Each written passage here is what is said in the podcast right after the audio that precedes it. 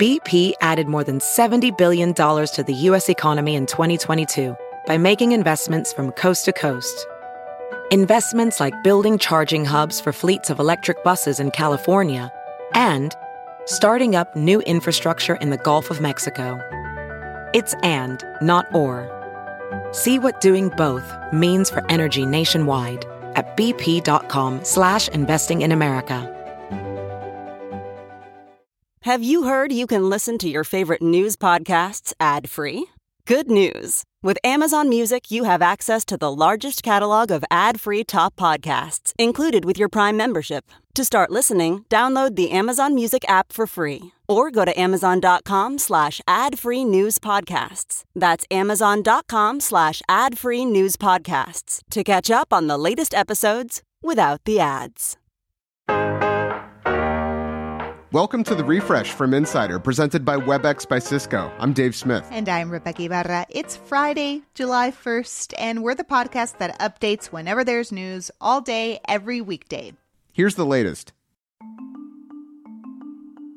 President Biden is honoring 17 Americans with Medals of Freedom, the nation's highest civilian honor. Among them, gymnast Simone Biles, former Congresswoman Gabby Giffords, soccer player Megan Rapinoe, and actor Denzel Washington, and three who will be honored posthumously Apple co founder Steve Jobs, Senator John McCain, and AFL CIO leader Richard Trumka. The ceremony will take place at the White House next Thursday.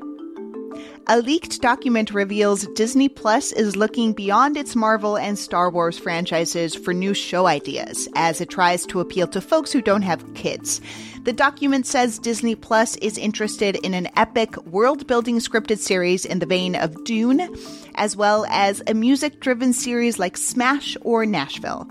Also on the wish list are light mystery or heist shows in the vein of Hulu's breakout Only Murders in the Building.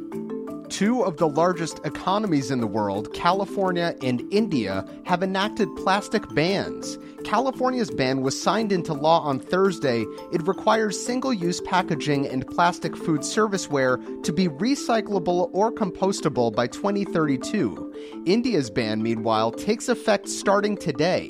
It prohibits making, selling, or importing most single use plastic utensils and packages.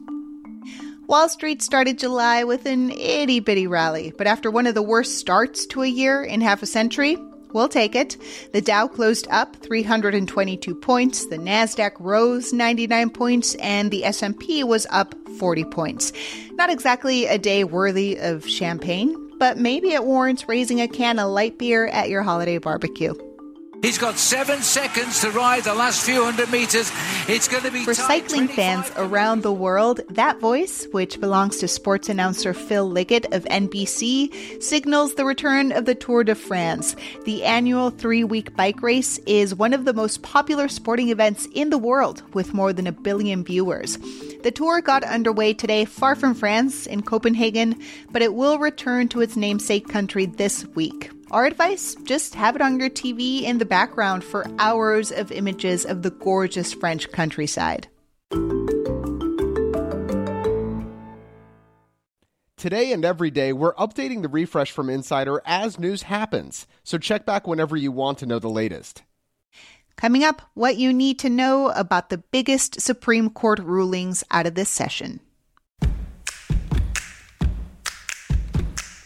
The changing world of hybrid work offers new possibilities. WebEx enables them with an open platform and many integrated partners like Notion, Uniphore, and SalesLoft. Powerful partnerships power hybrid work. Visit apphub.webex.com. WebEx, working for everyone.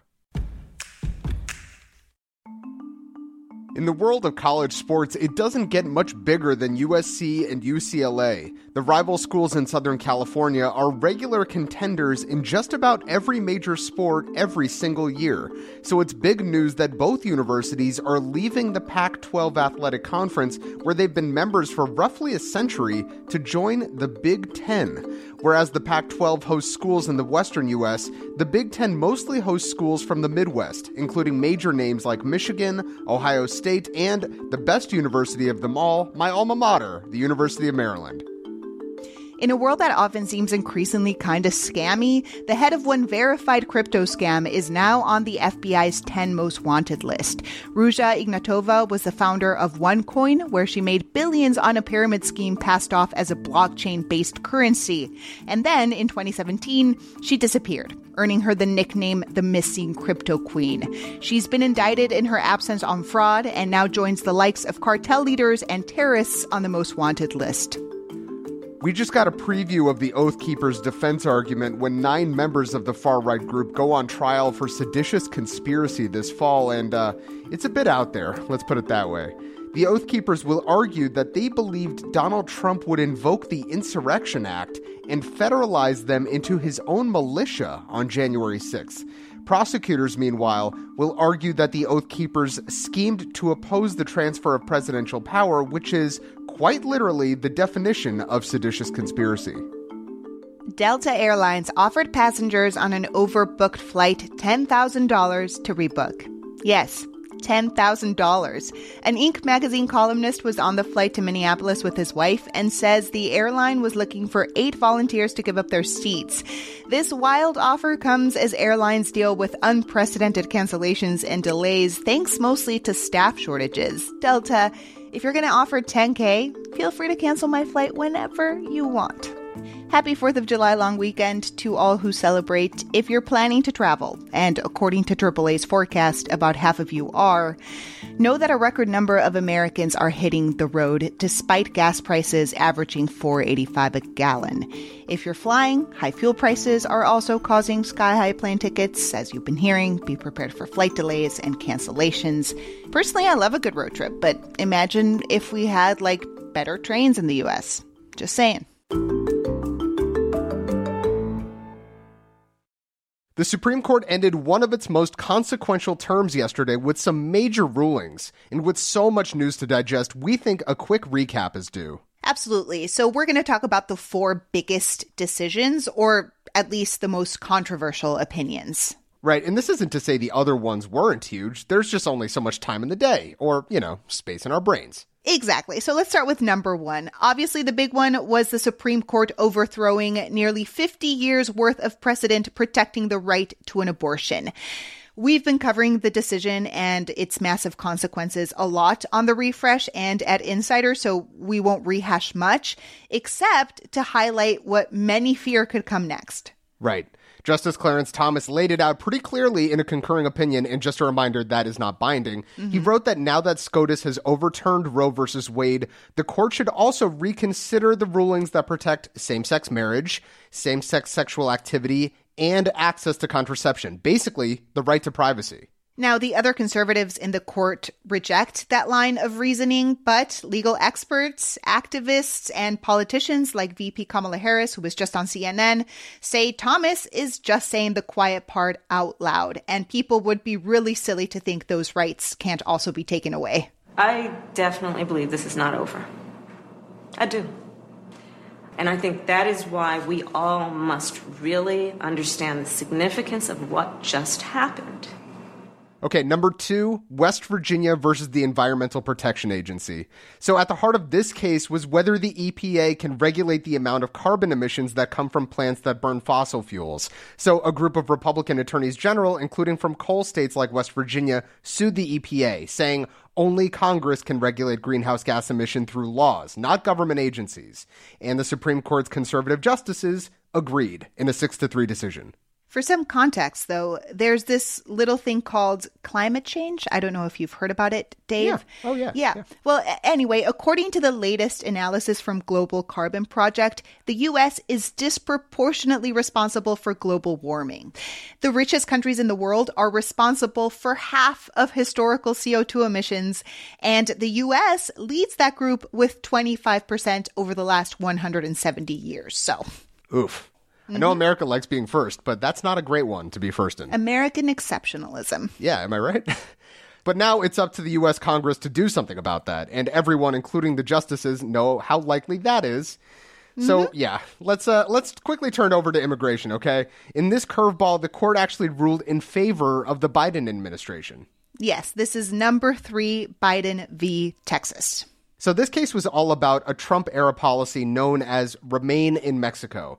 It dates back to 2018. It required asylum seekers looking to enter the country through the southern border to stay there on the Mexican side until their immigration proceedings were completed. And this meant immigrants who were already in dire positions often had to live in encampments along the border where they often faced extortion, violence, sexual assault. And about 70,000 migrants, mostly from Mexico, Central America, and South America, were impacted by this policy. So when Biden took office in 2021, his administration ended the policy, but then lawmakers from Texas and Missouri pushed back, saying the administration was violating federal policy, and then a lower court reinstated Remain in Mexico. Well, yeah. And then in a 5 to 4 decision delivered by Chief Justice John Roberts, the court said Biden could indeed get rid of Remain in Mexico. In his dissent, Justice Samuel Alito said this decision will, quote, release into this country untold numbers of aliens. Nice. Okay. Number four involves the Second Amendment. The justices, again along partisan lines, struck down a gun law in New York State that had been around for a century. And the law required people who wanted a license to carry a firearm outside of their home in New York to prove that they had a good reason to do so. They had to demonstrate, quote, proper cause. Now, as the country faced a surge in gun violence, including a mass shooting in Buffalo, New York, gun safety advocates and lawmakers were saying, hey, fewer guns in public, it's a good thing. Yeah, but then the conservatives in the court ruled that the New York law violated the Constitution. In simple terms, Clarence Thomas wrote that people don't need to prove a quote special need to exercise other constitutional rights, so why would they have to do that to carry a gun, you know, to exercise their Second Amendment right? This will probably surprise you, but this lawsuit was backed by the NRA. Mm-hmm. And at least seven other states besides New York have similar gun permit laws, including Massachusetts and California. Well, that's the roundup. Now the justices head to their summer break, and when they return, we'll have a new justice, Ketanji Brown Jackson, who is replacing Stephen Breyer. Be sure to follow the Refresh from Insider on Apple Podcasts, Spotify, or wherever you listen to podcasts. And please leave a rating and review. It helps other people discover the show. The Refresh from Insider is produced by Frank Alito, Grace Eliza Goodwin, and us, Rebeca Ibarra, and Dave Smith. Carrie Donahue is our executive producer, Andy Bowers is the head of audio, and we had help this week from Alan Habercheck. Thanks for listening. Have a wonderful weekend.